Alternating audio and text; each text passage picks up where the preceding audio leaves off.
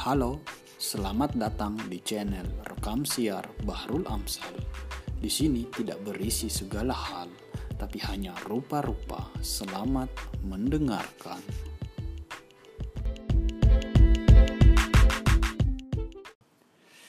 Halo, selamat sore untuk teman-teman sekalian. Uh, kita ketemu lagi di kesempatan kali ini. Uh, kita akan berbicara sedikit banyak tentang pendidikan, uh, terutama pendidikan kritis. Saya kira uh, sebagai suatu wacana pengantar, uh, sedikit banyaknya sudah teman-teman uh, bahas di pertemuan kemarin uh,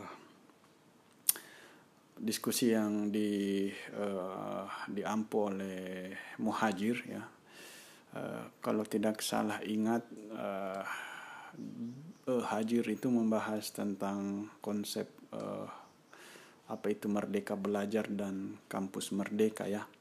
Uh, ada saya kira hal-hal yang menarik untuk kita ulas kembali ya atau kita diskusikan kembali di pertemuan kali ini. Tapi saya kira uh, diskusi kita kali ini uh, berangkat dari uh, tema esai saya, pendidikan dan aib takdir hidup si automaton.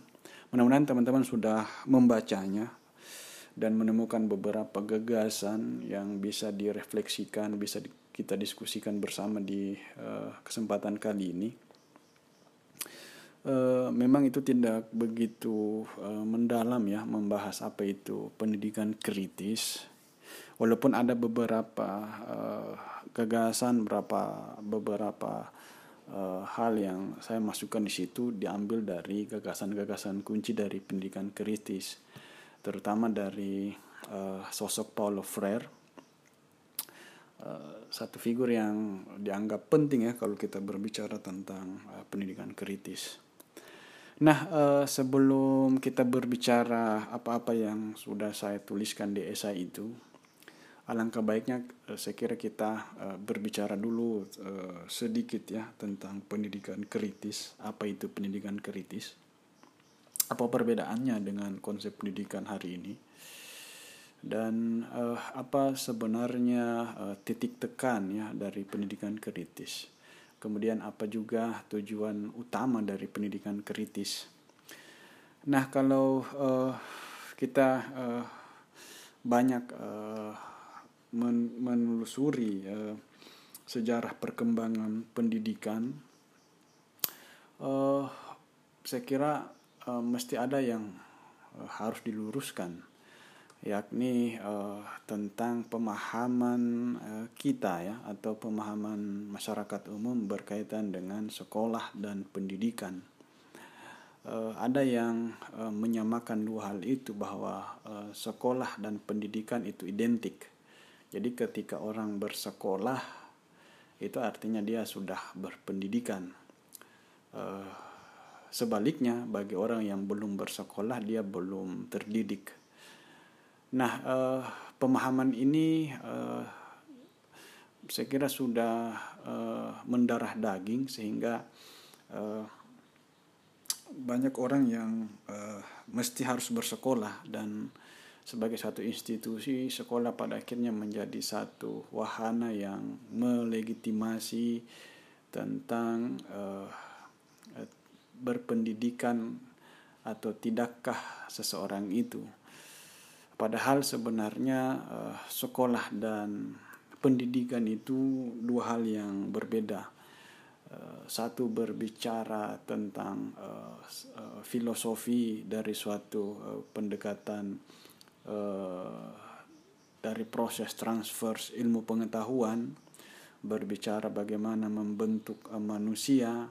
Satu ber, sementara yang lain berbicara tentang sistem, berbicara tentang pelembagaan dari uh, metode-metode belajar dia akan berbicara tentang uh, apa namanya suatu gedung dan uh, satu tempat yang bersifat apa namanya paten ya yang kita uh, katakan uh, sekolah.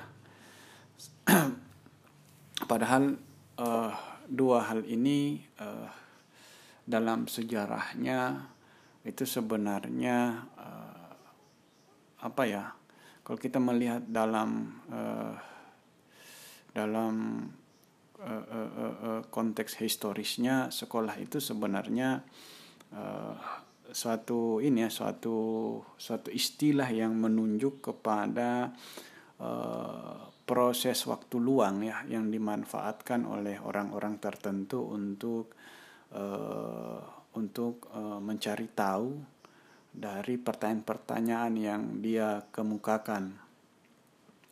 Uh, fenomena ini kalau kita merujuk ke uh, uh, Yunani antik, orang-orang Yunani antik itu punya kebiasaan untuk uh, pergi ke suatu tempat ya atau ke, ke seseorang yang dia anggap ahli atau dia anggap sebagai orang yang memiliki uh, tingkat pengetahuan yang mumpuni dan kepada orang itulah mereka banyak belajar. Uh, mereka banyak uh, melakukan uh, apa kegiatan-kegiatan diskusi ya dan kegiatan ini bebas ya tidak ada sistem tidak ada kurikulum tidak ada uh, apa namanya tidak ada metode-metode baku tetapi uh, dilaksanakan dengan terbuka dengan dialektis dalam pengertian eh, tidak ada eh, pakem-pakem yang harus mereka jalani. Eh, satu yang mereka usahakan dari kegiatan itu adalah bagaimana menjawab seluruh apa yang mereka anggap eh, ingin mereka ketahui. Artinya pertanyaan-pertanyaan itu bisa bebas, bisa berkembang ke mana-mana. Dan kegiatan ini dilakukan ketika ada waktu luang. Dan itulah yang sebenarnya awalnya disebut uh, uh, dari kata asalnya itu ya dari kata skole atau sekolah yang berarti waktu luang. Nah sekolah itu cikal bakalnya adalah demikian. Jadi suatu kegiatan yang dilakukan oleh orang-orang tertentu dan dia manfaatkan waktu luangnya untuk uh, belajar banyak hal ya. Uh, dan kegiatan itu uh, tidak tidak terjadwal ya. Artinya yang namanya waktu luang bisa saja terjadi kapan pun ya ketika dia punya waktu dan dia manfaatkan itu untuk memenuhi kebutuhan uh, kognitifnya atau kebutuhan uh, afeksinya bahkan kebutuhan uh, spiritualnya uh, itu disebut sekolah jadi usaha-usaha yang uh, yang dikembangkan manusia untuk men untuk menjawab pertanyaan-pertanyaan yang yang dianggap apa ya krusial untuk segera mereka temukan jawabannya. Sekolah itu kira-kira demikian. Itu itu arti sekolah. Dan dari asal kata itu apa ya? Eh, bisa kita lihat sebenarnya bahwa sekolah itu pada awalnya bukan suatu lembaga, bukan suatu bukan suatu institusi formal ya bukan satu uh, apa namanya bukan satu sistem paten yang kemudian memiliki uh, apa namanya kurikulum memiliki hierarki uh, apa namanya kekuasaan antara katakanlah kepala sekolah dan guru memiliki uh, mata pelajaran memiliki aturan main Eh, berseragam uh, dan semacam dan semacamnya. Tetapi lebih kepada suatu pengertian yang uh, apa namanya yang bersifat uh, uh, apa bersifat uh, apa ya kita katakan bersifat filosofis ya karena memang di saat itu orang-orang uh, yang bersekolah dalam pengertian memanfaatkan waktu luangnya untuk mencari uh, hal ya mencari banyak hal dari pertanyaan-pertanyaan yang dia miliki itu sebenarnya didorong oleh suatu hasrat ingin tahu ya.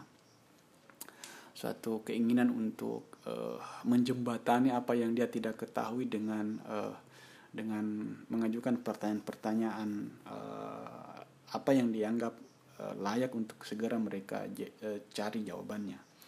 Dan kegiatan ini uh, kadang uh, memerlukan suatu uh, satu apa ya satu katakanlah seorang ahli ya katakanlah seorang guru ya yang memang uh, ini ya memang dianggap uh, banyak tahu ya dianggap itu ya dianggap dianggap memiliki kapasitas yang lebih sehingga uh, kepada mereka lah kita uh, bertanya banyak hal ya. Di Yunani itu kegiatan ini pada akhirnya menjadi marak ketika keluarga-keluarga uh, sudah memiliki anak dan para orang tua juga di satu sisi memiliki kesibukan di polis uh, anak-anak ini kemudian mereka titipkan ke orang-orang yang dianggap sebagai guru itu dan uh, anak-anak ini nanti sore baru mereka pulang uh, setelah mereka menjalani proses yang lumayan sama ketika para orang tuanya itu uh, menjalaninya sebelumnya. Nah, uh, ini nanti menjadi semacam ini ya semacam suatu uh, itu ya semacam suatu kebiasaan yang umum dialami oleh masyarakat Yunani dan menjadi kebiasaan yang di ini ya uh, diturun temurunkan ke generasi ke generasi selanjutnya. Dan nanti dalam sejarahnya kalau kita menelusuri alur kegiatan ini inilah yang nanti membentuk uh, sekolah ketika sudah ada pelembagaan-pelembagaan di abad pertengahan oleh para ini ya para uh, katakanlah para uh, pendeta para pemuka-pemuka uh, uh, agama atau uh, para pastor-pastor ya yang uh, menjadi ini ya menjadi pemimpin-pemimpin uh, komunitas-komunitas keagamaan yang di backup oleh gereja. Di situ nanti sudah ada uh, sudah ada uh, kemauan untuk melembagakan uh, atau sudah ada apa namanya sudah ada keinginan untuk uh, mensistematis mensistematisasikan kegiatan kegiatan-kegiatan seperti itu. Nah, itu terjadi kira-kira di abad 18 ya ketika seorang tokoh bernama uh, ada bernama Amos Comenius. Nah, ini seorang uskup agung ya. Dialah yang uh, melontarkan suatu gagasan ya pentingnya pelembagaan pola-pola atau proses pengasuhan jadi kan dulu itu anak-anak uh, ditempatkan ke seorang guru itu dengan kata lain uh, suatu suatu cara untuk mengasuh anak. Nah, pola-pola ini nanti di tangan Amos Comenius itu, ini uskup agung di abad sekitar abad sebelum abad 18 kalau tidak salah, dialah yang melemparkan gagasan untuk perlunya pelembagaan. Nanti ada orang bernama uh, Johann Heinrich Pestalozzi ini di Itali dialah yang nanti uh, mulai merumuskan satu pendekatan belajar itu ke satu jenjang-jenjang uh, atau batasan-batasan usia ya berdasarkan uh, uh, tingkatan-tingkatan. Nah, ini yang nanti mencikal bakali uh, apa yang kita kenal kelas 1, kelas 2, kelas 3 dengan mata pelajaran-mata pelajaran yang khusus di kelas masing-masing. Nah, dari sini lembaga ini mulai diminati dan dia menjadi apa ya menjadi universal ya.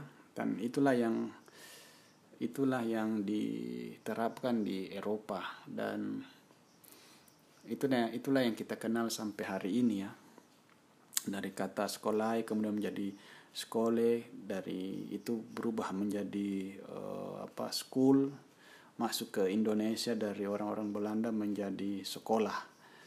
Ketika diterjemahkan dari bahasa Yunani ke bahasa Latin ke bahasa Inggris dan ke bahasa Indonesia menjadi sekolah. Itu cikal bakal ya kenapa? Pada akhirnya berdiri institusi sekolah seperti yang kita lihat seperti, seperti sekarang ini. Meski demikian kalau kita menelusuri tradisi-tradisi yang lain di luar dari bangsa Yunani sudah ada sebenarnya model-model uh, sekolah seperti itu ya. Kita bisa menunjuk ke uh, tradisi Hindu Buddha dengan dengan sistem apa namanya sistem sekolah yang mengkaji kitab mereka. Kemudian ada juga tradisi-tradisi belajar dari orang-orang apa namanya dari bangsa bangsa Arab ya. Itu semua sebenarnya kalau kita mau melihat di hampir semua peradaban atau bahkan di Nusantara sekalipun ada tradisi serupa ya yang uh, mewarisi pendekatan-pendekatan uh, uh, belajar mengajar dengan pendekatan komun apa yang ber, berpusat pada seorang guru ya uh, dan artinya begini artinya sekolah itu uh, hanyalah suatu ini ya suatu pendekatan di dalam proses transformasi uh, ilmu pengetahuan suatu suatu uh, pendekatan yang uh, dikodifikasi, disistematisasi dan dilembagakan dari tradisi-tradisi yang sudah ada sebelumnya. Nah, lalu apa itu pendidikan? Uh, pendidikan itu sebenarnya kalau dalam pengertian yang uh, paling luas uh, upaya kita untuk uh, membina uh, dimensi kognitif kita, dimensi afektif kita dan dimensi uh, psikomotorik kita ya. Jadi kita berusaha untuk uh, apa katakanlah mempercanggih uh, cara kita berpikir, mempertajam cara analisis kita, membuat kita menjadi kritis. Kemudian kita uh, mesti juga menjadi orang yang memiliki kepribadian uh, sopan, uh, rendah hati, uh, menjadi pribadi yang uh, bertindak berdasarkan uh, anjuran moral tertentu. Kemudian kita punya kecakapan melalui skill khusus ya.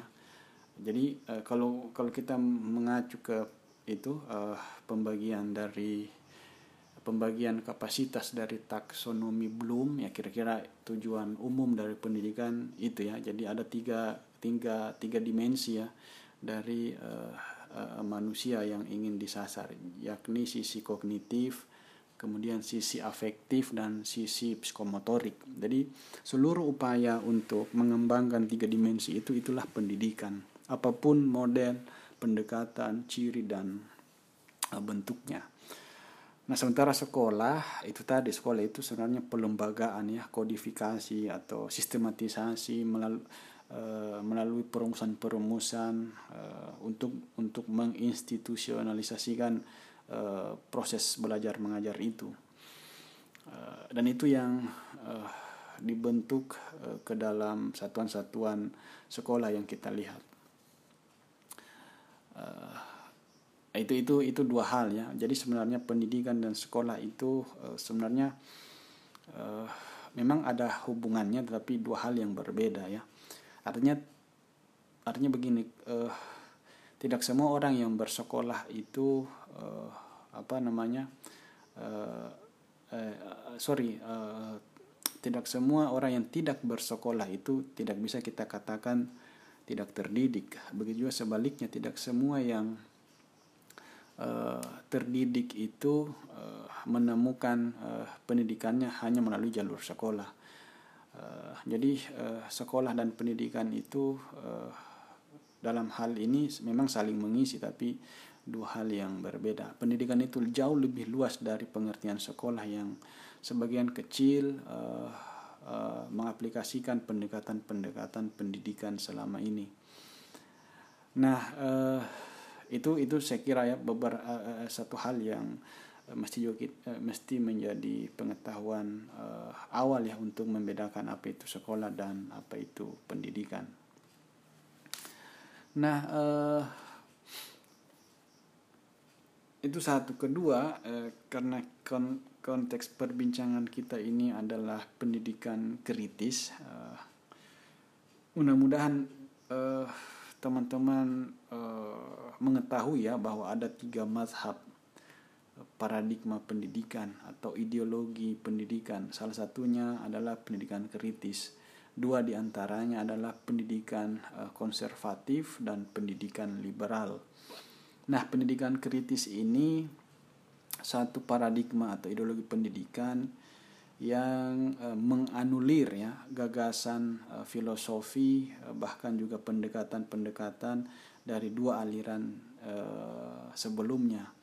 E, aliran kritis menganggap uh, mas, uh, uh, uh, aliran pendidikan liberal dan konservatif itu uh, uh, memiliki filosofi yang bagi pendidikan kritis itu tidak ini ya tujuan-tujuan pendidikan mereka tidak uh, tidak lebih hanya sekedar uh, transfer ilmu pengetahuan hanya mendidik uh, uh, peserta didik uh, menjadi pribadi yang um, apa ya pribadi yang penurut pribadi yang uh, apa ya yang yang pasif ya.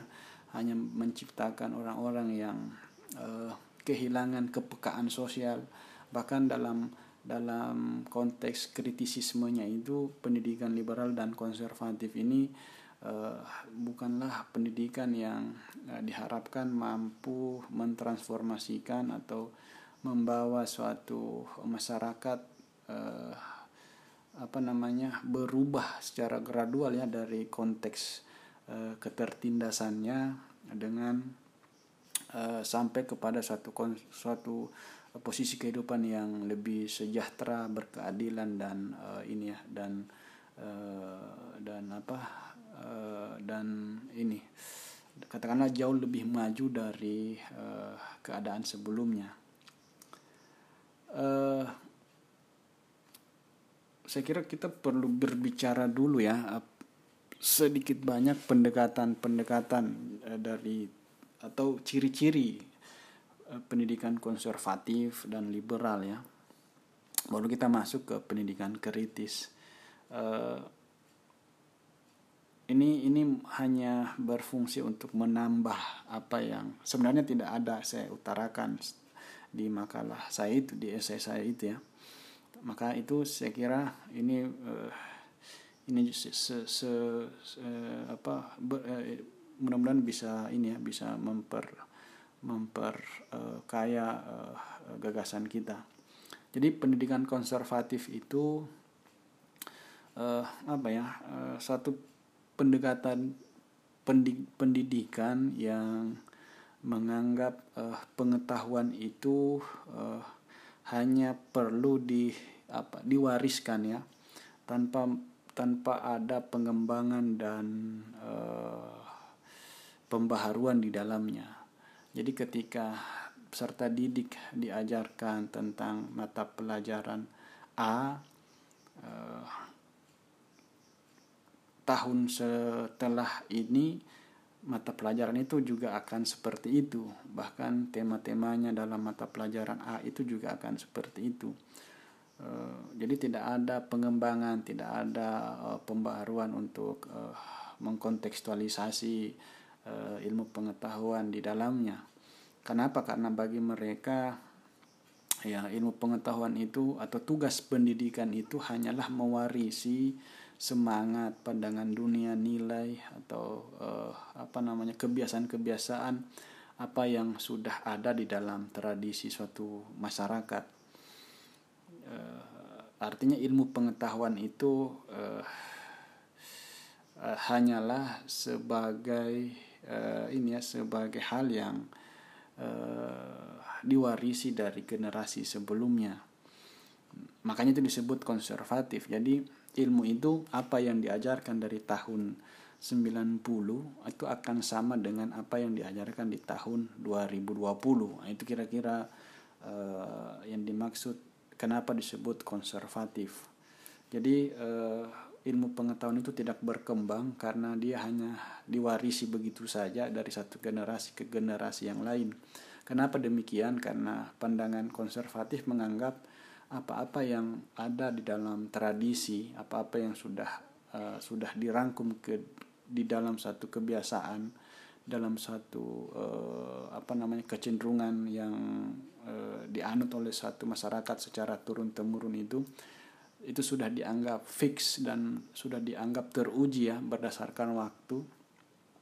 Artinya itu suatu uh, gagasan yang sudah dianggap benar, baik karena apa yang terwarisi itu pasti sudah mengalami e, banyak ini ya banyak ujian ya banyak sudah banyak mengalami uh, apa itu namanya uh, penyempurnaan penyempurnaan sehingga apa yang dipelajari uh, di, diambil tanpa resolve ya di, diterima tanpa ada uh, tanpa ada apa namanya tanpa ada ini tanpa ada kesangsian ya tanpa ada kecurigaan sehingga ilmu itu dibiarkan uh, mengalir begitu saja sehingga apa yang diajarkan oleh guru itu pula yang diterima oleh murid.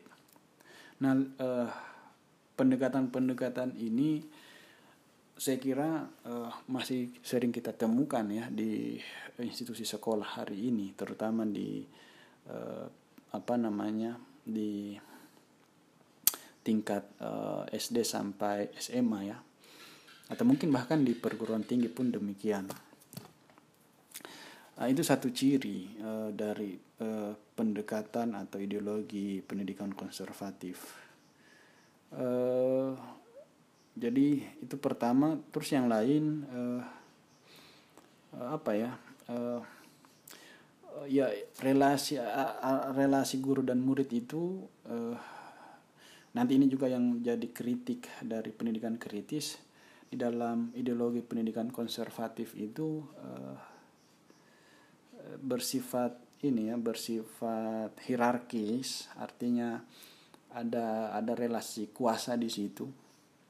Dalam pengertian ada relasi subjek objek artinya uh, siapa itu objek adalah murid itu sendiri dan subjek atau pelaku pendidikan itu sendiri adalah gurunya. Jadi uh, pendekatan relasi yang seperti ini itu di dalam praktek-praktek belajar mengajar mengandaikan murid ini seperti uh, apa namanya bejana kosong yang sifatnya pasif yang sifatnya determinis ditentukan oleh keaktifan sang guru.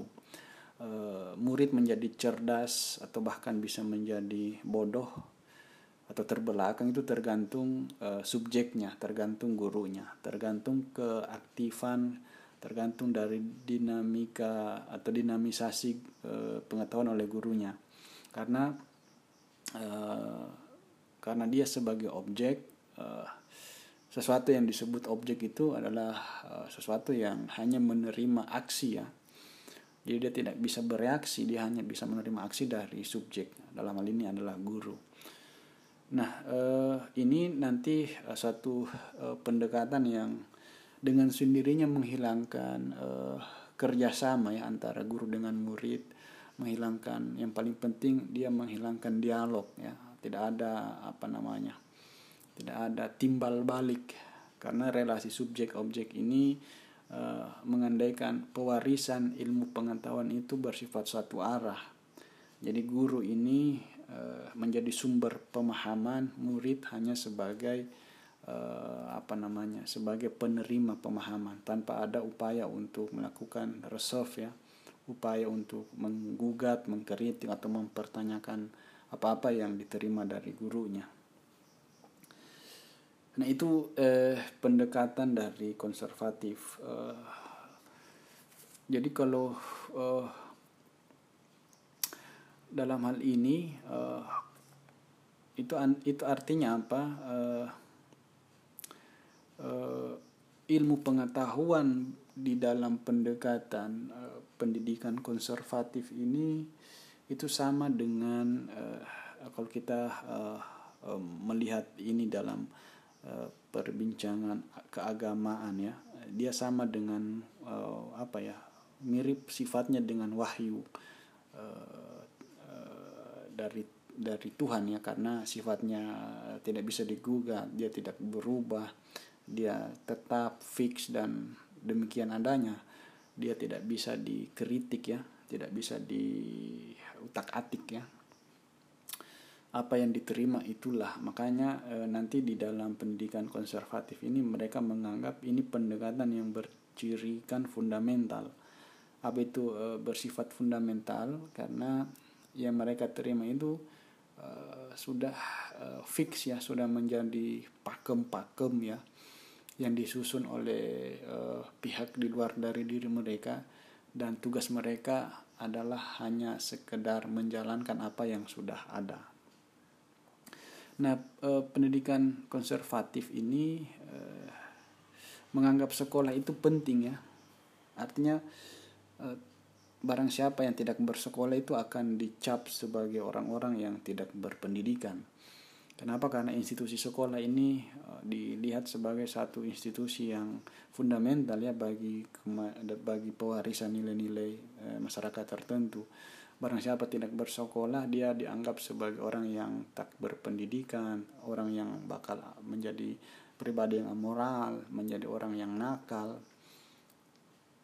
Jadi me, melihat anak-anak di luar sekolah itu sebagai pribadi-pribadi yang belum belum terdidik ya seolah-olah di luar sana itu tidak ada uh, tidak ada lembaga atau uh, uh, institusi lain selain sekolah yang uh, paling layak ya mendidik anak-anak.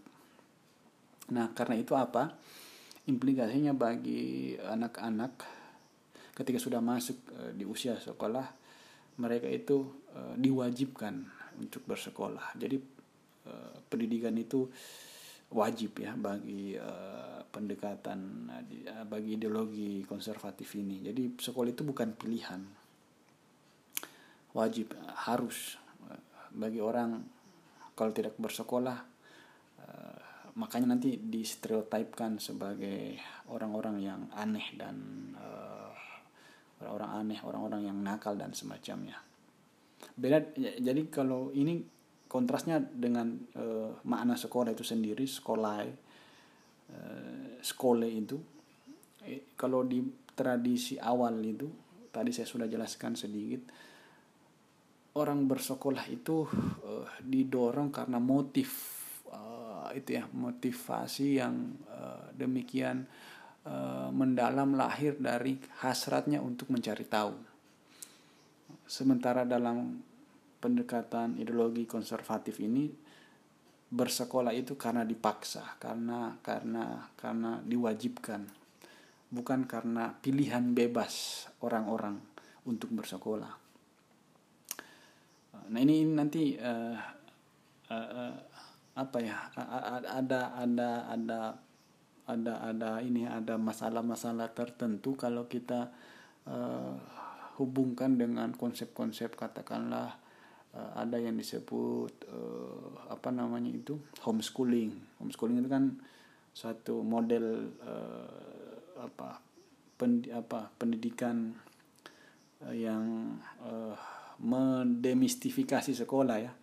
Nah, kalau dalam istilah uh, Paulo Freire itu atau Ivan Illich meng, apa deschooling society jadi mendesakralisasi sekolah dengan cara tidak bersekolah karena sekolah itu dianggap institusi yang membuat justru uh, manusia jauh menjadi pribadi-pribadi yang kerdil dan uh, dan tanpa arah makanya orang-orang seperti Ivan Illich misalnya itu menawarkan suatu konsep. Saya kira sudah ada bukunya itu diterjemahkan oleh penerbit Obor di tahun 2000 uh, dari bukunya itu atau gagasannya yang disebut the schooling of society. Jadi mendemistifikasi atau mendesakralisasi membuat sekolah itu se, ya sekolah itu ya seko, apa ya institusi yang yang yang yang biasa aja sebenarnya. Dia bukan tempat yang sesuci-suci seperti eh, masjid dan sejenisnya tapi ya dia lembaga yang bisa di ini sebenarnya bisa di bisa ditolak bisa di bisa dikritik bisa digugat ya. Sejauh kalau memang sudah jauh dari tujuan-tujuan awalnya kalau dia sudah membuat orang menjadi ini ya menjadi sulit ya karena pembayaran yang kian hari kian tinggi guru-gurunya yang kian ini ya kian uh, apa namanya guru-gurunya yang kian uh, apa uh, apa ya agak problematis juga ya kalau kita katakan kian keras karena di satu sisi uh, ada juga pola pendidikan yang menghendaki tanda petik guru yang seperti itu ya karena di masa hari ini kalau ada guru yang sudah uh, sudah mengeluarkan pernyataan yang keras atau bahkan kasus-kasus yang kita lihat ini ya sampai mencubit itu dianggap uh, dianggap melanggar hak asasi manusia ya. Padahal kalau dalam konteks pendidikan-pendidikan konservatif itu pola-pola ini justru satu hal yang wajar. Terutama kalau kita menengok uh, di lembaga-lembaga pendidikan semisal pesantren atau sejenisnya itu ya. Kekerasan-kekerasan yang tanda petik ya uh, dalam pengertian uh, mencubit, memukul atau menampar. Kalau dalam relasi guru murid itu di pola pendidikan konservatif itu hal-hal yang masih dianggap sebagai bagian dari belajar mengajar. Tapi hari ini ya konsep pendidikan kian berubah itu ikut juga mengubah persepsi orang tentang HAM. Nah, uh, itu sedikit banyak ya uh, tentang pendidikan konservatif. Uh, pendidikan konservatif ini konteks historisnya uh, itu berdiri di uh, uh, situasi masyarakat yang masih bersifat uh, tradisional ya, masih bersifat uh, apa? Masih bersifat katakanlah uh, bersuasanakan uh, feodalistik, kemudian masih bersifat namanya konservatif itu kalau di dalam sejarahnya itu tipe-tipe uh, pendekatan pendidikan atau ideologi pendidikan yang lahir di sekitar abad sebelum abad pencerahan. Uh, jadi di abad uh, 11, 12 ya, abad 10 dan se, se ini seterusnya itu sebelum abad pencerahan. Nah itu konservatif. Kalau di apa namanya konteks hari ini pendidikan konservatif itu sering di dikontraskan dengan tip apa ideologi pendidikan modern. Artinya uh, sudah sudah me, menganut gagasan-gagasan modernisme. Uh, ini yang nanti uh, mewarnai apa yang menjadi gagasan dari ideologi yang kedua yakni ideologi pendidikan liberal yang tumbuh setelah uh, ini ya uh, masyarakat mengalami modernisasi ya masyarakat mengalami uh, apa namanya uh, kemajuan dari aspek-aspek cara berpikirnya uh, dari aspek-aspek teknologinya dari dimensi uh, apa namanya dari dimensi uh, ini ya uh, dari dimensi politiknya dan semacamnya itu. Yang kontras dengan zaman sebelumnya yang masih bersifat tradisional masih bersifat terbelakang masih bersifat uh, tertutup dan semacamnya itu. Nah uh, gagasan atau ideologi pendidikan liberal ini karena dia anak kandung ya atau katakanlah lahir bersamaan dengan modernisme maka uh, tipe atau ciri umum ciri khas ya dari pendidikan liberal ini pengakuannya yang uh, besar terhadap kebebasan individu. Jadi uh, peserta didik itu kalau kita sudah aplikasikan ini ke dalam institusi sekolah peserta didik itu diberikan uh, uh, ruang yang uh, besar ya untuk me, ini ya untuk mem, ini ya me, apa itu namanya ya agar dia bisa uh, menyatakan semua gagasannya semua perasaannya pikirannya uh, tanpa ada intimidasi ya. Karena kebebasan menjadi uh, menjadi syarat utama dari tipe pendidikan liberal ini. Sekolah itu kalau perlu dibuat dalam uh, dalam suasana yang riang, yang bebas, yang yang ini ya kalau istilah sekarang model pendidikan uh, apa namanya uh, jadi berpusat kepada peserta didik uh, guru atau dosen itu hanya bersifat sebagai fasilitator saja, hanya bersifat sebagai motivator, hanya bersifat sebagai pendamping ya. pembimbing ya jadi guru dan sejenisnya itu atau orang-orang yang dianggap sebagai dosen dan guru bukan sumber satu-satunya sumber pengetahuan ya tapi lebih kepada bagaimana murid bisa berkreasi bisa bisa bisa mendinamisasikan dirinya secara bebas secara kreatif untuk mencari pemahaman-pemahaman yang uh, dibutuhkan untuk uh, pengembangan dirinya. Nah uh, itu itu satu jadi pengakuan terhadap kebebasan. Kedua karena memang lahir di era modern uh, pendidikan liberal ini uh, menentukan uh, sangat uh, sangat ini ya sangat uh, apa sangat menekankan aspek-aspek rasionalitas uh, yang menjadi uh, fakultas epistemologi dari pendidikan. Jadi anak-anak itu atau uh, relasi uh, uh, subjek objek ya dalam konteks uh, belajar mengajar itu.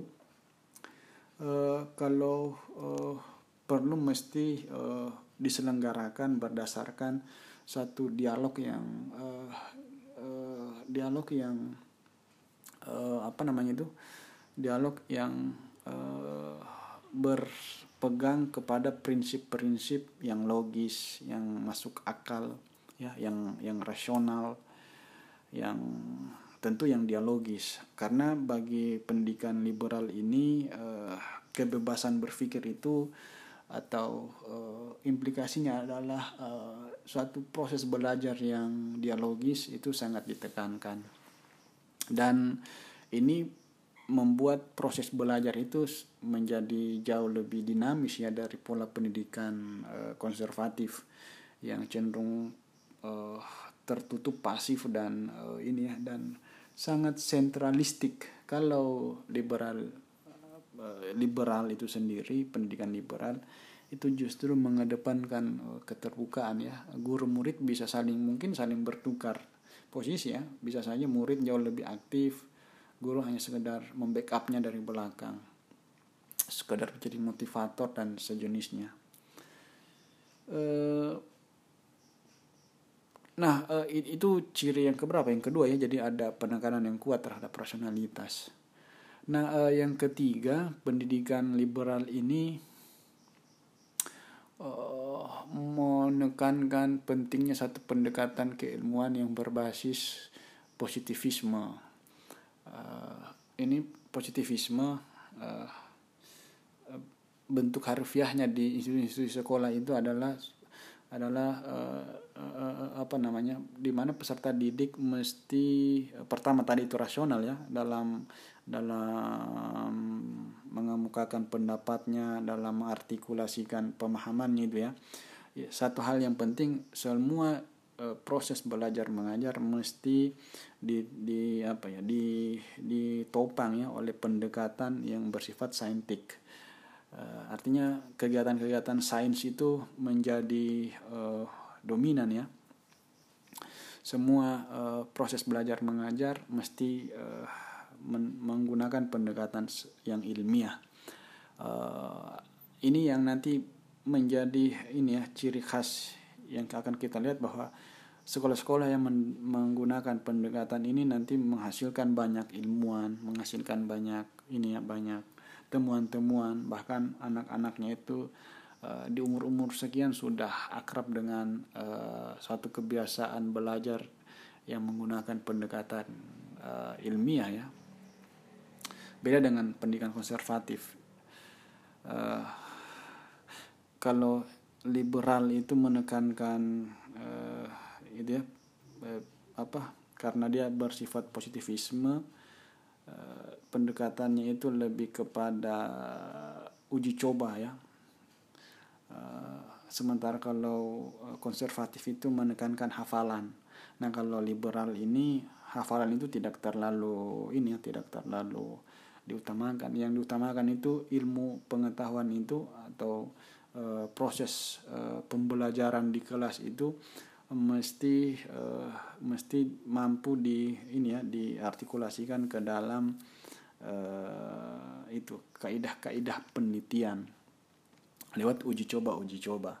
Jika ada gagasan teori semua itu harus diuji cobakan harus di, dilihat di dalam ini di dalam kebutuhan-kebutuhan praktisnya melalui penelitian-penelitian. Nah, ini ini membuat anak-anak itu menjadi seorang ilmuwan ya. Dari kecil mereka sudah dibina seperti seorang ilmuwan. Jadi rasa ingin tahunya itu dibiarkan berkembang demikian rupa guru harus menopang itu membantu itu. Kalau perlu menyediakan fasilitas ya lewat sekolah yang uh, menggunakan teknologi canggih menyediakan laboratorium menyediakan perpustakaan menyediakan uh, ruang seminar taman bermain uh, bahkan uh, harus memiliki kantin yang yang apa namanya memperhatikan uh, suplai gizi dan semacamnya yang harus diukur dengan hal-hal uh, yang mesti semuanya menunjang uh, menunjang uh, itu kebutuhan-kebutuhan peserta didik. Nah ini pola-pola uh, yang kita lihat di uh, Eropa saat ini ya di yang yang yang banyak uh, kita saksikan dengan sekolah-sekolah uh, yang lebih modern dari pola-pola pendidikan di uh, masyarakat atau di bahkan di Indonesia ini uh, ya apa ya ada yang mengatakan dia liberal tapi juga ada yang mengatakan masih konservatif karena pendekatan belajar mengajar yang kita lihat seperti ini kan masih mengandalkan guru ya sebagai sentralnya bukan di peserta didik. Uh, kalau disebut liberal ya mungkin itu ditemukan di sekolah-sekolah swasta ya. Tapi kalau negeri ya baru barangkali ingin masuk ke fase itu ya. Nah itu dua ideologi uh, pendidikan ya konservatif dan liberal. Uh, rekaman ini saya kira untuk itu dulu nanti kita lanjut ke pendidikan kritis beserta dengan kritiknya ya terhadap uh, pendekatan ideologi pendidikan uh, selama ini ya beserta penerapannya di institusi sekolah. Saya kira itu dulu nanti kita lanjut ke uh, apa rekaman yang kedua. Oke, uh, teman-teman sekalian ini rekaman yang kedua untuk melanjutkan uh, apa yang sudah kita bahas sebelumnya. Kali ini kita akan mempertajam lebih uh, tajam lagi apa itu pendidikan kritis. Tadi se seingat saya di rekaman yang pertama sudah ada beberapa hal ya yang saya katakan dari pendidikan kritis. Uh, kenapa disebut kritis? Uh, salah satu alasannya karena pendidikan kritis atau mashab critical pedagogi ini uh, memposisikan dirinya sebagai antitesis terhadap uh, dua pendekatan uh, ideologi pendidikan sebelumnya.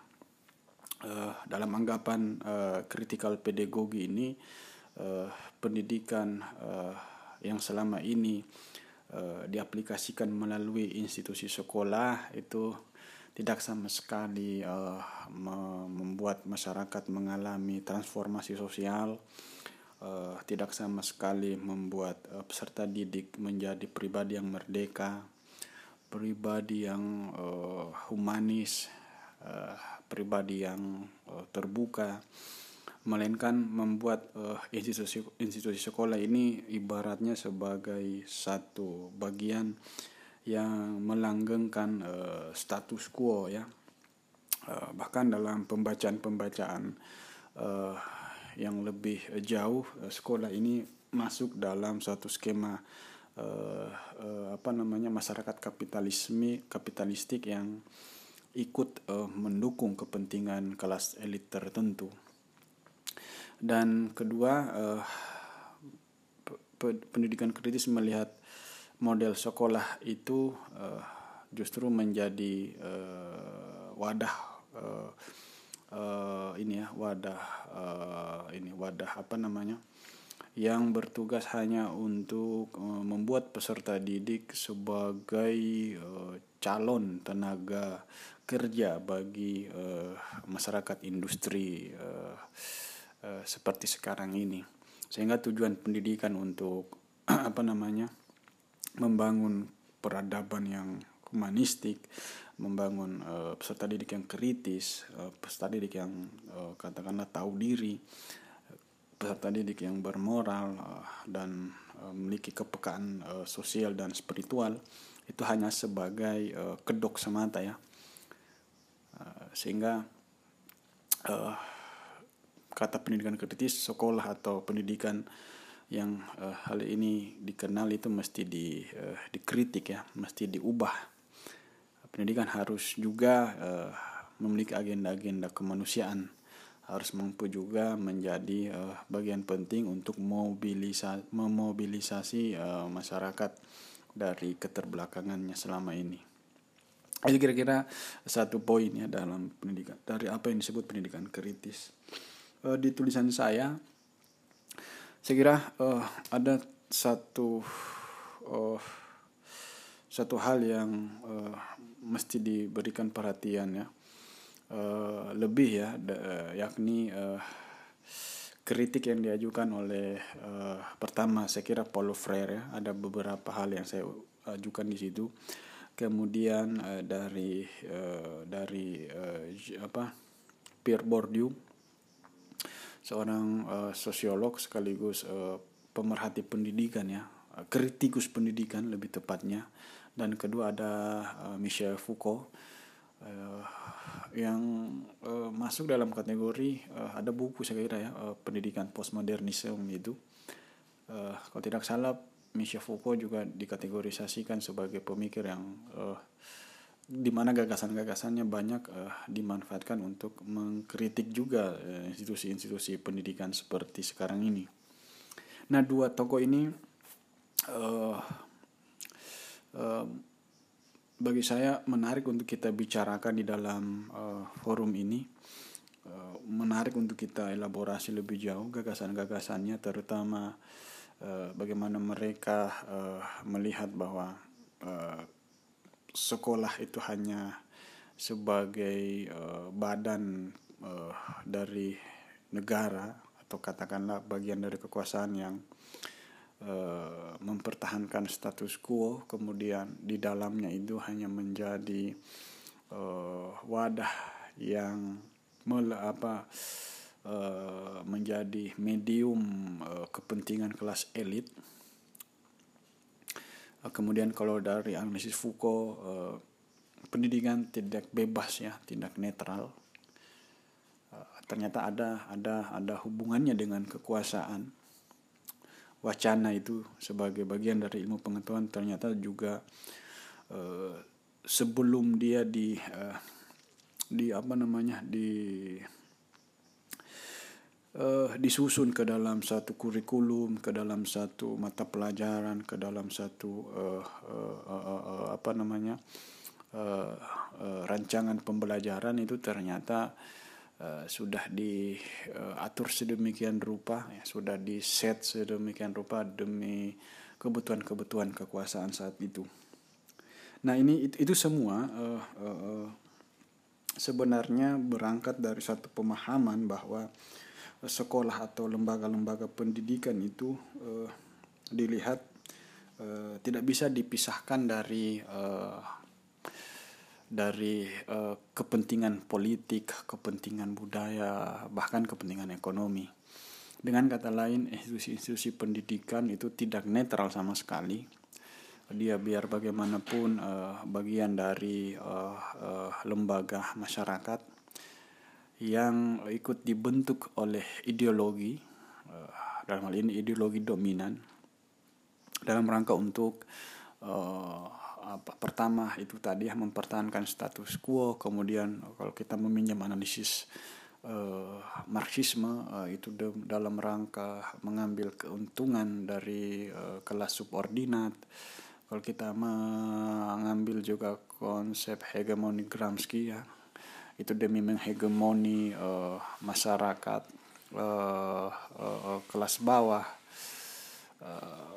dan banyak ya yang yang mengatakan semua itu sebenarnya hanya untuk uh, apa ya ya kalau bahasa kita ini untuk mengambil keuntungan dari segi kekuasaan dan ekonomi masyarakat umum. Nah itu jadi asumsi uh, pertama dari pendidikan kritis dia melihat bahwa uh, institusi sekolah itu tidak bisa dipisahkan dari konteks sosial, uh, konteks kultural, ekonomi dan politik. Nah, artinya begini, sekolah itu ternyata uh, bagaikan ini, bagaikan uh, medium yang fungsi, tujuan dan bentuknya itu bisa uh, diposisikan uh, seperti uh, uh, apa ya? sesuai dengan kepentingan uh, kekuasaan. Tergantung ideologi apa yang berperan di dalamnya. Nah, uh, dan memang di dalam kenyataannya uh, seperti yang sudah disebutkan tadi, institusi-institusi sekolah selama ini uh, memang uh, kedudukannya uh, jadi hanya menjadi lembaga-lembaga uh, yang uh, diposisikan sebagai perpanjangan tangan dari kekuasaan saat ini ya. Kalau kita melihat saat ini kan ideologi dominan itu ya ujung-ujungnya adalah kapitalisme uh, dan uh, kapitalisme di dalam uh, di dalam uh, meng, memperkuat uh, posisi dominannya itu itu uh, membuat semua lembaga-lembaga yang ada itu mesti uh, bekerja berdasarkan uh, kepentingan masyarakat industrial ya, masyarakat uh, kapitalistik. Jadi seluruh interaksi atau pertukaran atau katakanlah uh, ya dalam hal ini proses pembelajaran itu sebenarnya hanyalah uh, kesesuaian-kesesuaian yang diatur berdasarkan uh, akumulasi modal uh, dalam rangka untuk mencapai keuntungan lebih. Nah itu itulah yang membuat mengapa sekolah hari ini uh, semakin mahal. Uh, kemudian ilmu pengetahuan itu ibaratnya menjadi komoditi. Uh, dia bisa diakses hanya bagi orang-orang yang memiliki uh, uh, uang uh, yang berlebih ya daripada masyarakat yang lain. Mengapa hanya golongan elit tertentu yang bisa mengakses pendidikan? Uh, artinya pendidikan ini tidak uh, tidak adil ya. Kalau menurut pendidikan kritis, pendidikan itu harus harus juga berbicara tentang keadilan dan kesejahteraan sosial Eh, karena pendidikan itu sifatnya universal dan mesti merata bagi semua orang. Tetapi karena konteks institusi pendidikan yang sudah itu diarahkan berdasarkan uh, kepentingan-kepentingan uh, kapitalistik, maka tidak semua bisa demikian. Uh, ya itu itu uh, beberapa ini ya, beberapa hal. Jadi pendidikan ada dalam hal ini institusi pendidikan itu dilihat tidak netral dia dia bisa ber bisa bisa eksis tergantung kepentingan apa yang uh, ada di belakangnya nah uh, kemudian saya kira itu juga ya tadi bahwa pendidikan kritis juga melihat pendidikan itu uh, tidak hanya berkutat pada eh, masalah-masalah uh, di seputar sekolah, kurikulum, kebijakan pendidikan dan semacamnya. Tapi dia juga harus mengangkat isu-isu ber eh, isu-isu yang menyangkut keadilan dan kesetaraan masyarakat. Dalam hal ini pendidikan itu harus mampu mentransformasikan masyarakat atau membawa uh, keluar dari uh, dari keadaan yang tidak adil di mana kadang itu menjadi masalah tersendiri bagi masyarakat e, kecil ya. Ke satu tingkat yang berkeadilan ke satu e, level bermasyarakat yang e, setara yang adil secara sosial. E, dengan kata lain pendidikan itu mesti juga itu ya mesti juga menjadi uh, apa kalau dalam istilah pendidikan kritis pendidikan itu sebenarnya suatu aktivitas politik ya untuk untuk untuk itu untuk mentransformasikan masyarakat. Nah itu itu satu isu juga dalam pendidikan kritis. Uh, kemudian uh, mm,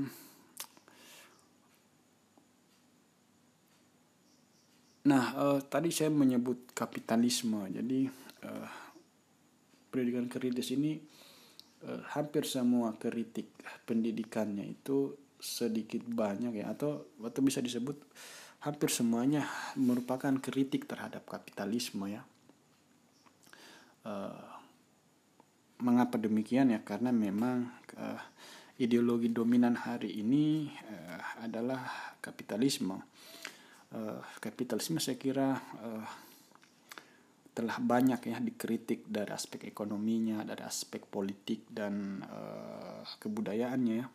Tapi uh, untuk dimensi pendidikan maka uh, masa pendidikan kritis lah yang yang selama ini banyak banyak ini ya banyak mengkritik ya karena uh, uh, saya kira kapitalisme itu banyak menswastanis, menswastanisasikan sektor-sektor publik ya, uh, termasuk pendidikan ya, uh, yang yang yang yang di ini ya, yang yang di konteks-konteks masyarakat tertentu dia menjadi uh, ini ya di masyarakat atau di institusi sistem kita ya itu sudah dibuatkan undang-undang khusus untuk meliberalisasi pendidikan.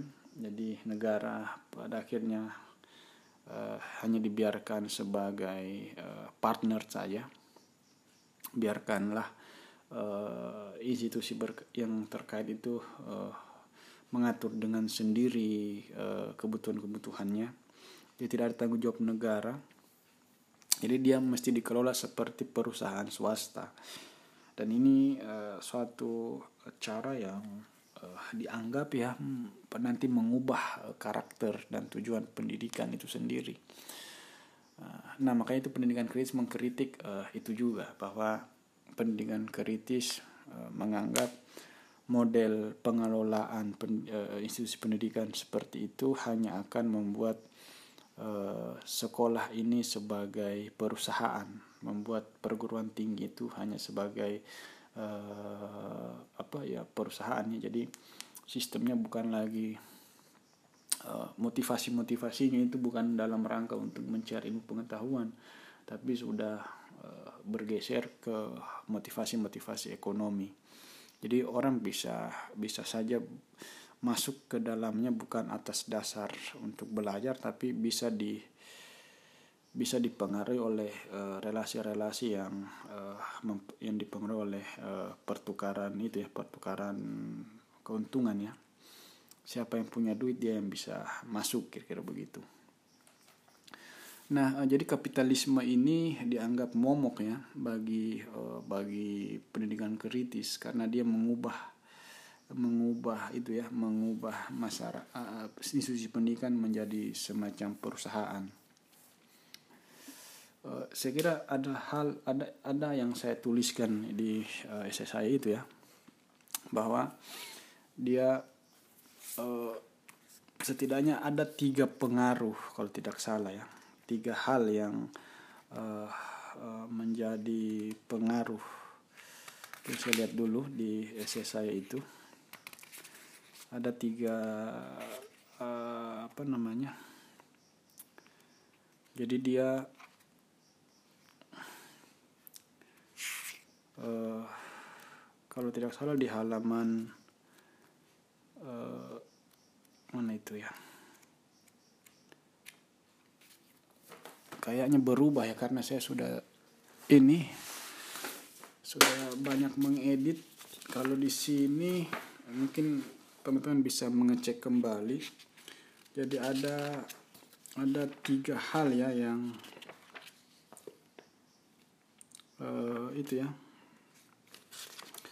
ditimbulkan kapitalisme terhadap pendidikan. Pertama itu uh, jadi saya sudah sebutkan tadi dia menyelengga dia akan mendorong praktek penyelenggaraan pendidikan itu menjadi seperti uh, perusahaan. Jadi mereka lebih mendukung uh, kontrol ekonomi ya daripada uh, ilmu pengetahuan. Jadi keutamaan keutamaan ilmu pengetahuan itu penelitian-penelitian, kemudian proses pembelajaran, penulisan-penulisan jurnal, uh, aktivitas diskusi dan semacamnya itu mungkin nanti bukan lagi uh, peristiwa yang dianggap utama ya bukan kegiatan-kegiatan itu tidak dianggap sebagai motivasi utama orang hidup di dalam satu akademi ya tetapi justru semuanya uh, digelar uh, berdasarkan spirit ekonomi ya jadi kontrol kontrol pendidikan itu berdasarkan kontrol ekonomi bukan oleh uh, bukan bukan bukan ilmu pengetahuan. Nah ini ini nanti disinyalir akan mendorong kelas elit tertentu lebih dominan daripada itu ya daripada orang-orang uh, atau kelompok atau komunitas yang memang uh, bergerak lebih banyak di uh, dimensi uh, keilmuan ya. Orang kaya lebih diutamakan daripada orang yang berilmu. Kira-kira sederhananya seperti itu. Nah kedua itu disebutkan uh, jadi ilmu pengetahuan pada akhirnya menjadi alat ya bukan tujuan tapi uh, alat untuk uh, mencari profit keuntungan. Jadi ilmu ini uh, yang awalnya itu uh, menjadi kebutuhan eksistensial manusia, kebutuhan spiritual manusia, kebutuhan kognitif dia dia nanti di dalam situasi yang terkapitalisasi itu menjadi hanya sekedar alat untuk mengejar kepentingan material. Jadi tidak ada tujuan-tujuan yang yang yang yang bersifat luhur ya, tetapi uh, ilmu itu dipakai untuk uh, mengejar uh, apa namanya profit material. Ya saya kira bentuk-bentuk harfiahnya itu bisa kita bisa kita telusuri di penyelenggaraan pendidikan hari ini ya ijazah itu hari ini bukan sebagai tanda uh, uh, capaian kapasitas uh, dari ilmu seseorang ya tetapi dipakai untuk sebagai alat tukar untuk uh, mencari apa namanya itu mencari pekerjaan dan ujung dari itu sebenarnya untuk mencari uh, mencari profit material.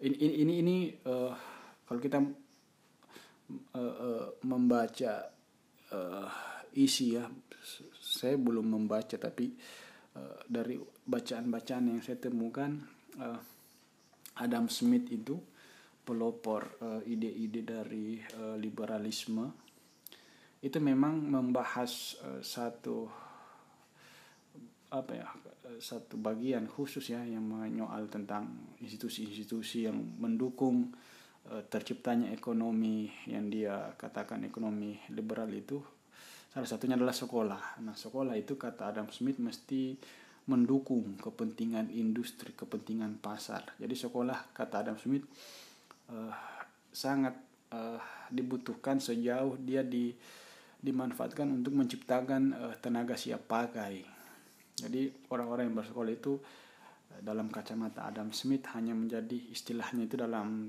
uh, bukunya itu The Wealth of Nation hanya istilahnya skrup-skrup jadi menjadi pelengkap dari masyarakat uh, yang berideologi pasar itu.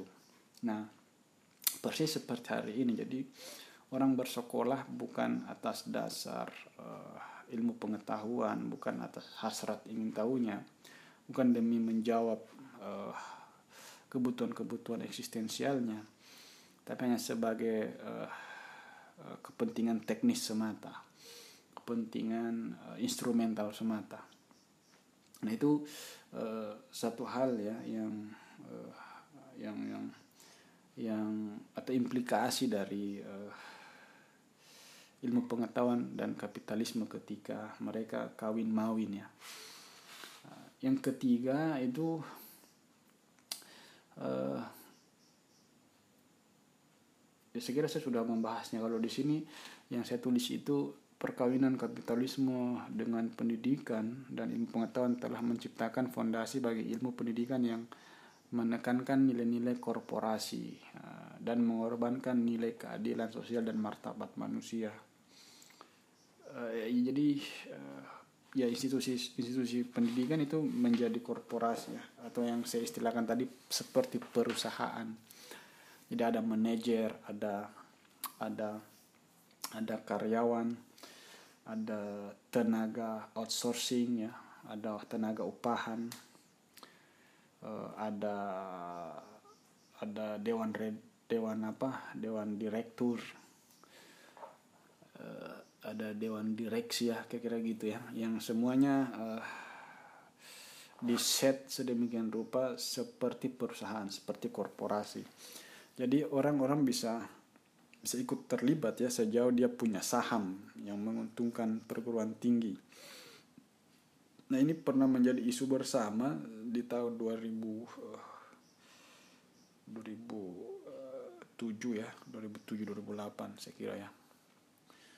Kalau tidak kalau tidak salingnya juga sampai 2009 ya di mana terjadi perubahan-perubahan dalam sistem pendidikan nasional lewat undang-undang BHP kemudian eh, yang terakhir eh, undang-undang ini ya eh, yang berbadan hukum. Saya kira teman-teman jauh lebih tahu itu ya. Intinya satu di antara uh, perubahan aturan itu terjadi uh, satu swastanisasi pendidikan kemudian terjadi liberalisasi pendidikan dan uh, apa namanya ya mungkin itulah yang diandaikan oleh uh, Menteri Pendidikan hari ini sebagai kampus merdeka ya. Artinya kampus lebih merdeka. Memang terkesan uh, keren terkesan kedengarannya bagus ya. Ada kemerdekaan tetapi spiritnya itu mungkin bisa ditelusuri dari uh, dari cara pandang seperti itu. Jadi kampus mengalami otonomisasi tapi tidak dengan dengan art, tidak dalam arti uh, otonomi dalam itu ya dalam bagaimana mereka mengartikulasikan uh, kegiatan penelitiannya, kegiatan pembelajarannya, mengotonomisasikan mahasiswanya, membebaskan uh, gaya belajar dan semacam semacam. Tetapi uh, dalam hal ini uh, pe, uh, otonomi dalam pengertian ekonomi ya. Jadi kampus ya kampus di satu sisi kan institusi yang memerlukan income ya. Dan mereka tidak bisa menggaji dosennya kalau tidak ada pemasukan. Salah satunya itu ya selain dari SPP dan kerjasama dengan lembaga-lembaga lain. Ya mereka harus mencari cara bagaimana menutupi uh, itu ya uh, uh, apa namanya menutupi kas yang diperuntukkan untuk membayar uh, karyawan-karyawannya. Itu baru satu belum membayar uh, apa namanya kebutuhan-kebutuhan dalam hal uh, tenaga kebersihan pengelolaan gedung uh, pembayaran uh, apa namanya uh, apalagi hari ini sudah terhubung dengan internet ya banyak hal yang mesti di ini di maintenance. Uh, dan itu membutuhkan banyak uang ya. Dan negara hari ini rasa-rasanya memang sudah menarik uh, diri ya anggarannya itu sudah sedemikian hal sudah dipotong nah, itu sebenarnya spirit dari swastanisasi itu jadi diubah dulu undang-undangnya untuk melegitimasi praktek-praktek uh, liberalisasi seperti itu. Nah itu apa yang uh, kita sebut tadi perkawinan kapitalisme dengan pendidikan. Nah pendidikan kritis itu mengkritik hal-hal yang seperti itu bahwa pendidikan itu uh, jangan ini ya uh, karena dia sudah terkapitalisasi mestinya dia harus ini dia harus bergerak berdasarkan uh, hitahnya dari pendidikan itu sendiri yakni uh, dia harus satu sisi pendidikan harus merdeka tapi dalam arti kemerdekaan ini lebih kepada bagaimana uh, orang-orang yang terlibat di dalamnya sistem yang dibangun di dalamnya itu ber, uh, bekerja atas dasar yang setara ya. Tidak ada unsur pemaksaan di dalamnya. Kemudian uh, lebih berkeadilan sosial. Um, perlu ada satu manajemen yang apa ya mampu menjamin ada pemerataan pendidikan ya.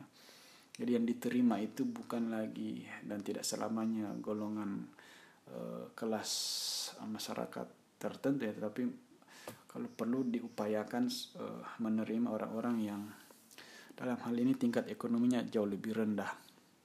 Dengan pemberian beasiswa misalnya atau mengkhususkan uh, uh, penerimaan uh, jalur penerimaan yang mengkhususkan untuk itu ya. Ya mungkin praktek-prakteknya ada di pendidikan tinggi saat ini ya tetapi itu baru sekian persen saja ya. Belum menjadi spirit belum menjadi gagasan yang dikolektifkan di ini ya jajaran uh, jajaran kepimpinan perguruan tinggi saat ini belum menjadi wacana dominan yang berkaitan dengan isu-isu keadilan dan kesejahteraan mahasiswa itu.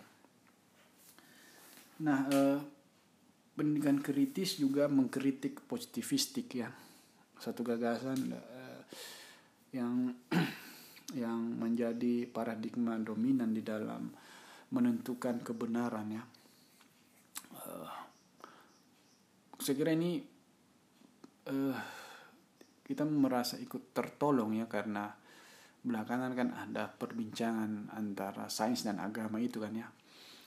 Uh, di situ saya kira ada beberapa tulisan yang uh, membahas positivisme atau satu uh, apa yang kita kenal dengan uh, ideologi uh, saintisme itu uh, dalam konteks pendidikan positivisme itu uh, adalah uh, apa ya suatu paradigma keilmuan ya yang menganggap uh, ilmu itu hanya absah dan valid Eh, jika uh, menggunakan metode ilmiah.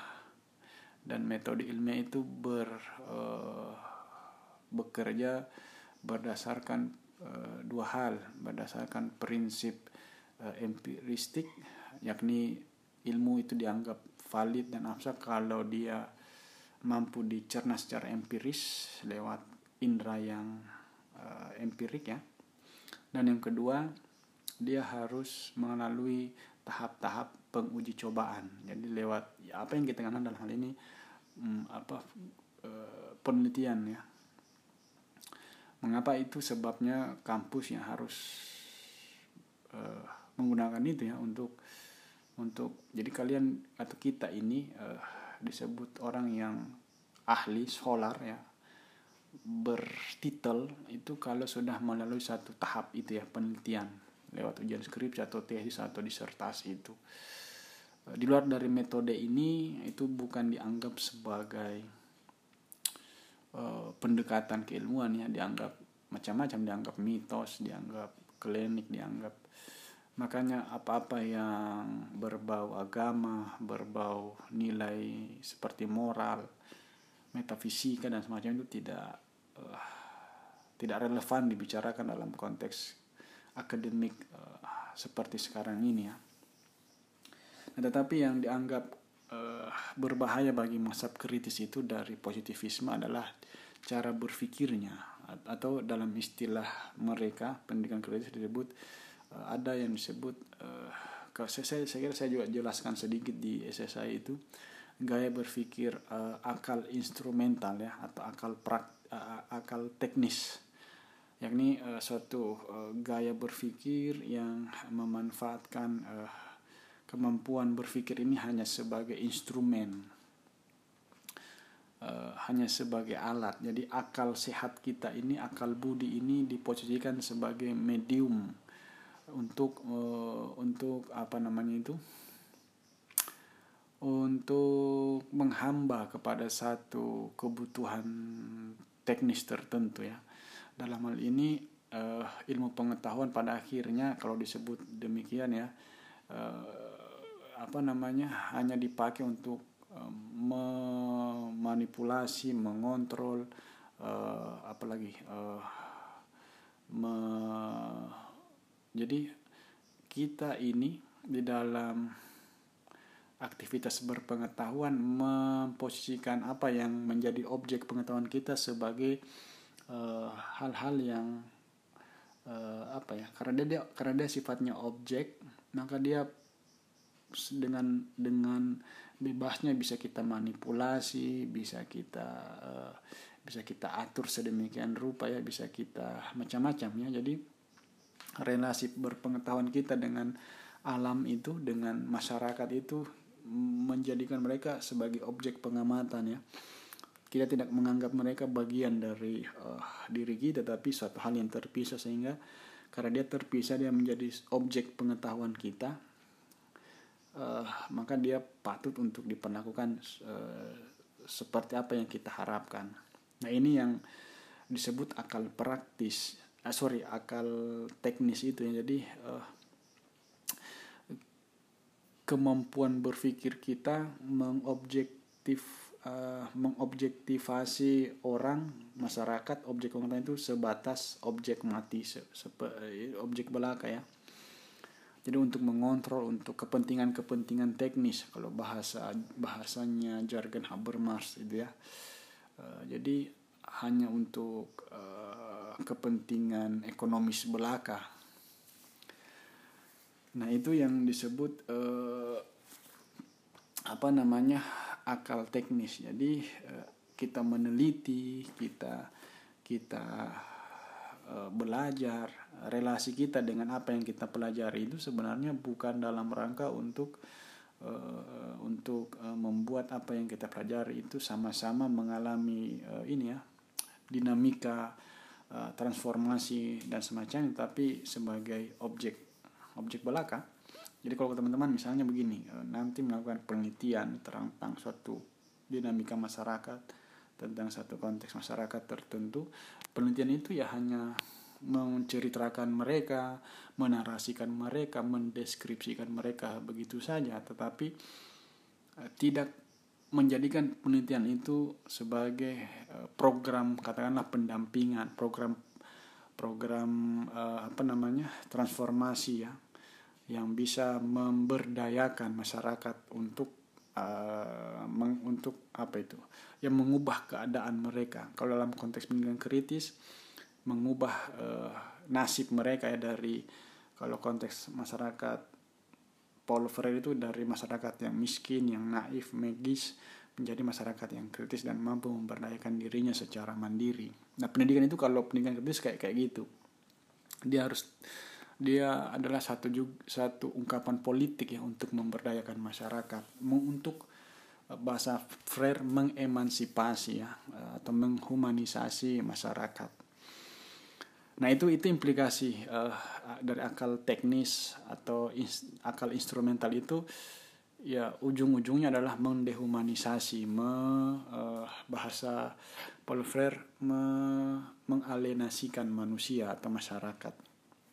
Maka itu pendidikan harus mampu uh, itu ya mampu uh, mer, me, mengubah keadaan masyarakat yang terbelakang yang miskin secara ekonomi yang uh, uh, tidak berdaulat secara politik yang tertinggal secara budaya menjadi suatu masyarakat yang kritis ya yang mandiri dan mampu menentukan nasibnya sendiri. Jadi dengan gaya belajar bagaimana maka pendidikan kritis banyak mengkritik pendekatan-pendekatan uh, itu ya pendekatan belajar mengajar uh, uh, selama ini. Kalau dari Paulo Freire uh, dia mengubah itu ya. Jadi pes peserta didik itu dengan guru itu setara jadi subjek dengan subjek tidak ada objek jadi sama-sama uh, jadi guru dan murid sama-sama berpikir tentang apa yang di, dibicarakan ya. Objeknya apa, apa yang menjadi masalah hari itu. Apa yang sedang dipelajari itu yang uh, harus difikirkan. Bukan uh, di mana guru dan murid itu terjadi itu ya.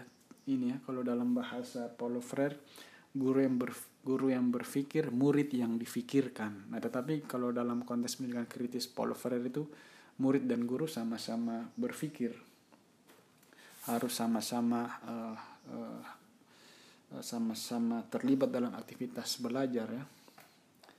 Bukan guru saja yang mengajar, muridnya diajar. Kayak kayak kayak yang mungkin kayak begini diskusi kita ya. Mungkin saya aja sendiri yang baca buku yang uh, terlibat di kegiatan ini ya uh, pencarian uh, ilmu tentang diskusi. Tapi teman-teman juga tidak ya hanya ini aja datang mendengar dan tidak terlibat untuk ikut memecahkan problem tentang tema kita itu. Kira-kira begitu yang disebut uh, kalau dalam istilah Paulo Freire itu gaya pendidikan uh, ala bank ya. Jadi peserta didik seperti uh, wadah kosong yang didepositkan ya diisi sedemikian rupa karena gurulah yang menjadi sumber pemahaman ada sepuluh uh, sebenarnya uh, kebiasaan-kebiasaan pendidikan ala bank itu ya. Pertama itu tadi guru mengajar, murid yang diajar. Apalagi guru mengetahui segala sesuatu, murid tidak tahu apa-apa. Guru yang berpikir gitu-gitu ya. Murid yang difikirkan ya. Uh, murid yang diatur, guru yang menentukan aturan, kira-kira gitu. Guru yang memilih bahan belajar, murid yang hanya menerima bahan belajar. Nah, kira-kira itu itu yang ada 10 itu yang dirumuskan uh, Paulo Freire sebagai pendidikan ala bank. Jadi intinya mas, peserta didik ini pasif guru yang menentukan segala hal. Nah itu dikritik oleh pendidikan kritis karena tidak memanusiakan manusia. Tidak uh, apa istilahnya mereka mendehumanisasikan manusia, menempatkan manusia ke tingkat yang paling uh, pasif sekalipun ya lebih pasif dari benda-benda mati. Nah, uh, banyak hal sebenarnya yang dikritik. Uh, jadi pertama pendidikan kritis mengkritik uh, pertama lembaga sekolahnya itu sendiri, gitu-gitu ya. Kemudian mereka mengkritik uh, kapitalisme yang uh, yang mengubah watak lembaga pendidikan, mengubah tujuan pendidikan, Ketiga, eh, pendidikan kritis juga mengkritik eh, eh, positivisme ya yang menjadi eh, gaya berpikir dari eh, dari dari apa yang dianggap absah di dalam proses belajar mengajar sebagai pendekatan dalam mencari pengetahuan. Kemudian hmm, pendidikan kritis juga mengkritik relasi guru murid itu ya uh, apalagi kalau kalau di situ di makalah ini yang mungkin yang yang terakhir saya kira bisa dilihat di bagian-bagian akhir itu ada saya utarakan uh, apa yang dikritik oleh Michel Foucault dan uh, Paulo uh, Pierre Bourdieu itu ya. Uh, kalau Pierre Bourdieu saya kira uh, sedikit banyak sudah kita bahas bahwa sekolah ini menjadi lembaga yang ikut uh, apa namanya memperkuat status quo ya. Jadi sekolah ini seolah-olah begini uh, dia menjadi institusi yang melanggengkan uh, keadaan ya uh, jadi kalau ada sekolah kemudian di sekitarnya itu ada masyarakat miskin kira-kira gitu ya sekolah ini uh, yang disebut melanggengkan keadaan itu tidak sama sekali memiliki tanggung jawab perubahan sosial ya yang bisa mengemansipasi, memberdayakan masyarakat di sekitarnya. Nah sekolah itu eh, banyak dilihat oleh Bourdieu ber, berposisi seperti itu. Jadi relasi sekolah, relasi pendidikan dengan masyarakat itu seolah-olah tidak ada hubungannya. Padahal pendidikan itu salah satu tujuannya itu memberdayakan manusia. Artinya orang yang sudah eh, sekolah bisa memberdayakan dirinya dengan kata lain uh, pada posisi uh, atau pada waktu ke apa ke tahap selanjutnya itu dia mesti memberdayakan masyarakatnya. Nah itu yang disebut sekolah uh, ikut melanggengkan itu ya uh, keadaan.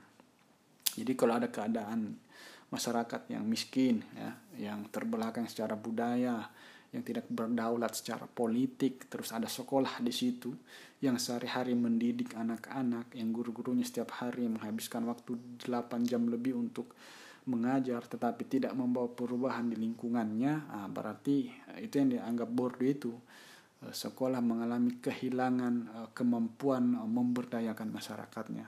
Dan justru di saat yang bersama bersamaan mereka hanya apa namanya dia mewarisi atau mengajarkan nilai-nilai kelas elit tertentu ya sebagai cara untuk ya melanggengkan keadaan itu. Karena di keadaan yang langgeng itu ada kelas tertentu yang mendapatkan keuntungan dan sekolah dianggap Bourdieu ikut uh, membantu kelas tertentu agar tetap di, di keadaan seperti itu. Ada ada relasi kekuasaan yang ikut bekerja di situ. Nah itu yang banyak terjadi seperti selama ini. Itu itu inti ya dari Porberdu bahwa uh, sekolah mau ini ya hanya menjadi transmisi habitus kalau dalam istilah uh, istilah saya. Itu jadi ada kebiasaan-kebiasaan yang dicakokkan begitu ya. Yang dipaksakan kepada peserta didik berdasarkan kebiasaan-kebiasaan elit tertentu. Uh, seperti begini contohnya uh, kalau masih kurang jelas. Teman-teman ini uh, kita ini ya bukan teman-teman kita ya. Pada pada umumnya ya, mungkin sebagian besar orang-orang yang uh, datang dari desa-desa uh, ya. Orang yang hidup selama ini jauh dari kota. Di mana kehidupan kita itu lekat dengan kegiatan bertani berkebun gitu-gitu ya. Karena di desa uh, uh, uh, uh, mata pencarian yang paling produktif adalah ya kira-kira itu bertani, berkebun, berladang, kemudian me, apa namanya uh, menjaga empang, ya, uh, apalagi ya kegiatan-kegiatan yang dekat dengan pem, pe, apa, pemberdayaan alam ya. Tetapi ketika kita mulai uh, bersekolah ya sampai apa akhirnya kita pergi ke kota untuk melanjutkan pendidikan Nah, kita pelan-pelan dididik menjadi orang-orang yang uh, serba baru ya. Kita mempelajari hal-hal yang tidak pernah kita temukan di uh, desa, tidak pernah kita temukan selama ini di kampung kita. Nah, pada akhirnya lama kelamaan ilmu yang kita temukan itu uh, rasa-rasanya nanti kita melihatnya kok tidak ada hubungannya dengan kebutuhan-kebutuhan kehidupan kita di desa. Kita diajari menjadi katakanlah kita yang hidup di keluarga petani nanti keluar menjadi seorang uh, apa? seorang uh, apa ya? Kita mengambil jurusan uh, teknik misalnya. Keluar kita menjadi sarjana teknik. Nah, nanti ada ada hal yang membuat ilmu itu menjadi semacam uh, ya uh, semacam jadi dia mengalami kesenjangan ya. Apa yang kita pelajari tidak sama sekali terhubung dengan uh, apa yang menjadi kebutuhan kita sebenarnya. Uh, dan pada akhirnya pendidikan menjadi itu ya menjadi lembaga yang mengasingkan kita dari ke, kehidupan kita yang sebenarnya. Nah, itu itu yang uh, uh, yang dimaksud tadi uh, sekolah menjadi itu ya, menjadi lembaga yang memaksakan kebiasaan-kebiasaan kelas elit tertentu kepada peserta didiknya. Jadi pada akhirnya orang tidak ada lagi yang kalau masyarakat agraris seharusnya sekolah-sekolah itu mengkurikulumkan uh, mata kuliah atau mata pelajaran yang ada hubungannya dengan pertanian, dengan uh, perkebunan dan semacamnya. Karena kebutuhan agraris, kebutuhan kita ya kebutuhan agraris ya. Atau yang berhubungan dengan uh, kemaritiman dan semacamnya dan sejenisnya. Tapi justru kita dididik ya pada akhirnya menjadi orang yang banyak tahu sih, tapi satu sisi pengetahuan kita itu tidak adaptatif, tidak kompatibel dengan situasi uh, kebutuhan masyarakat umum yang kita uh, tempati ya. Atau dengan kata lain tidak sesuai dengan latar belakang uh, hidup kita. Nah, ini ini yang kalau tidak salah ya dikritik oleh salah satunya Ivan Illich ya atau Giroux bahwa sekolah menjadi sarana mengasingkan manusia dari kehidupan realnya. Nah, itu yang saya kira terjadi hari ini kan banyak akhirnya sarjana yang menganggur dan tak tahu harus berbuat apa setelah mereka disebut berpendidikan, tapi tidak tahu mengelola uh, kehidupannya dan uh, apa tidak tahu memberdayakan orang dan semacam dan semacamnya. Nah itu Kenapa ya? Itu karena sekolah ya yang salah salah menafsirkan ya tujuan dan kebutuhan-kebutuhan peserta didiknya. Ini nanti kalau kita membaca Paulo Freire, ini menjadi satu refleksi bagi mereka di Brasil bahwa pendidikan itu ya harus menjawab kebutuhan-kebutuhan praktis, kebutuhan-kebutuhan masyarakat di kehidupan nyata, bukan mempelajari hal-hal yang yang jauh dari kehidupan kita. Nah itu itu satu hal ya. Dan itu dari Pierre Bourdieu kalau tidak salah kalau teman-teman membaca tulisan saya. Dan yang terakhir dari Michel Foucault, kalau Michel Foucault itu kritik pendidikannya bahwa ilmu pengetahuan yang selama ini uh, dinarasikan melalui institusi sekolah kata Michel Foucault itu adalah uh, adalah apa ya ada relasinya dengan kekuasaan jadi uh, kekuasaanlah yang menentukan apa yang disebut ilmu pengetahuan apa yang disebut sebagai kebenaran uh, atau sebaliknya pengetahuan itu atau sekolah itu aktivitas belajar mengajar, aktivitas berpengetahuan itu sebenarnya dalam rangka mempertahankan kekuasaan. Jadi kekuasaan dan pengetahuan itu uh, bisa disebut saling ini ya menentukan. Saya kasih contoh misalnya uh, kalau hari ini mungkin tidak tidak tidak tidak begitu ini ya karena sudah berubah. Kita sudah masuk di zaman reformasi tapi sebelum itu dulu kalau kita mempelajari ada mata pelajaran PMP, PS, uh, eh, PS apa ya, bukan PSBB ada. Kalau saya masih uh, masih ingat itu ada di mata pelajaran SD itu atau P4 ya atau sejarah ya atau pendidikan kewarganegaraan itu semua isinya itu mata pelajaran yang uh, menempatkan Soeharto atau Orde Baru sebagai pihak yang ini ya atau sejarah 65 lah. Itu dianggap inilah komunisme dan semacamnya itu dianggap sebagai biang kerok ya dari uh, dari ini dari terjadinya pem, apa itu jadi PKI selalu distereotipkan sebagai musuh negara komunisme selalu dianggap sebagai uh, ideologi berbahaya dan semacam semacamnya. Nah itu diajarkan di sekolah-sekolah dan pengetahuan itu dibentuk dalam rangka untuk uh, mempertahankan uh, dalam hal ini kepentingan Orde Baru ya untuk mem memposisikan mereka sebagai pihak yang mesti dibela dan menyalahkan komunisme dan semacamnya ya. Terlepas dari pro dan kontra itu tetapi ini ya dalam rangka untuk menjelaskan itu bahwa ada relasi kekuasaan dan pengetahuan. Itu satu contoh. Contoh yang lain saya kira ada juga ya yang saya ungkapkan di situ. Dulu itu mungkin ada teman-teman yang lulusan dari sekolah impres ada SD impres ya saya kira dulu itu impres itu Eh, kependekan dari instruksi presiden. Jadi sekolah itu didirikan atas dasar surat instruksi presiden ya. Di tahun 70-an itu saya kira marak ya, selama 25 tahun eh, pemerintah eh, getol mendirikan sekolah-sekolah dengan alasan pemerataan ya, tetapi di satu sisi di itu juga cara pemerintah untuk mengajarkan pengetahuan yang sudah mereka set ya.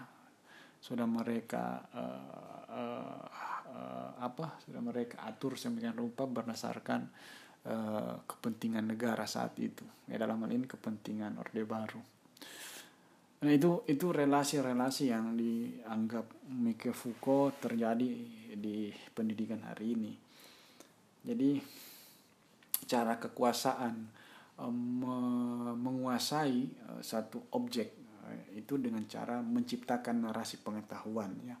Tidak dengan cara menindas tidak dengan cara menekan tidak dengan cara represif dan semacam tetapi ada satu hal yang jauh lebih halus ya yakni lewat narasi pengetahuan. Jadi ilmu itu direkayasa dalam rangka kepentingan kekuasaan itu satu cara uh, penindasan yang halus dan apa namanya dan kadang tidak disadari ya ini ini yang uh, apa yang yang saya kira menarik untuk kita diskusikan. Nah, saya kira itu dulu beberapa hal ya dari pendidikan kritis uh, memang tidak terlalu sistematis, hanya bersifat ulasan-ulasan sekilas saja. Mudah-mudahan ini bisa menjadi pengantar dan ya ternyata hampir satu jam ya diskusi kita. meskipun ini agak panjang ya mudah-mudahan masih bisa di ini didengarkan uh, secara seksama. Oke, saya kira demikian. Ini uh, mudah-mudahan ya bisa menjadi ini. Oke,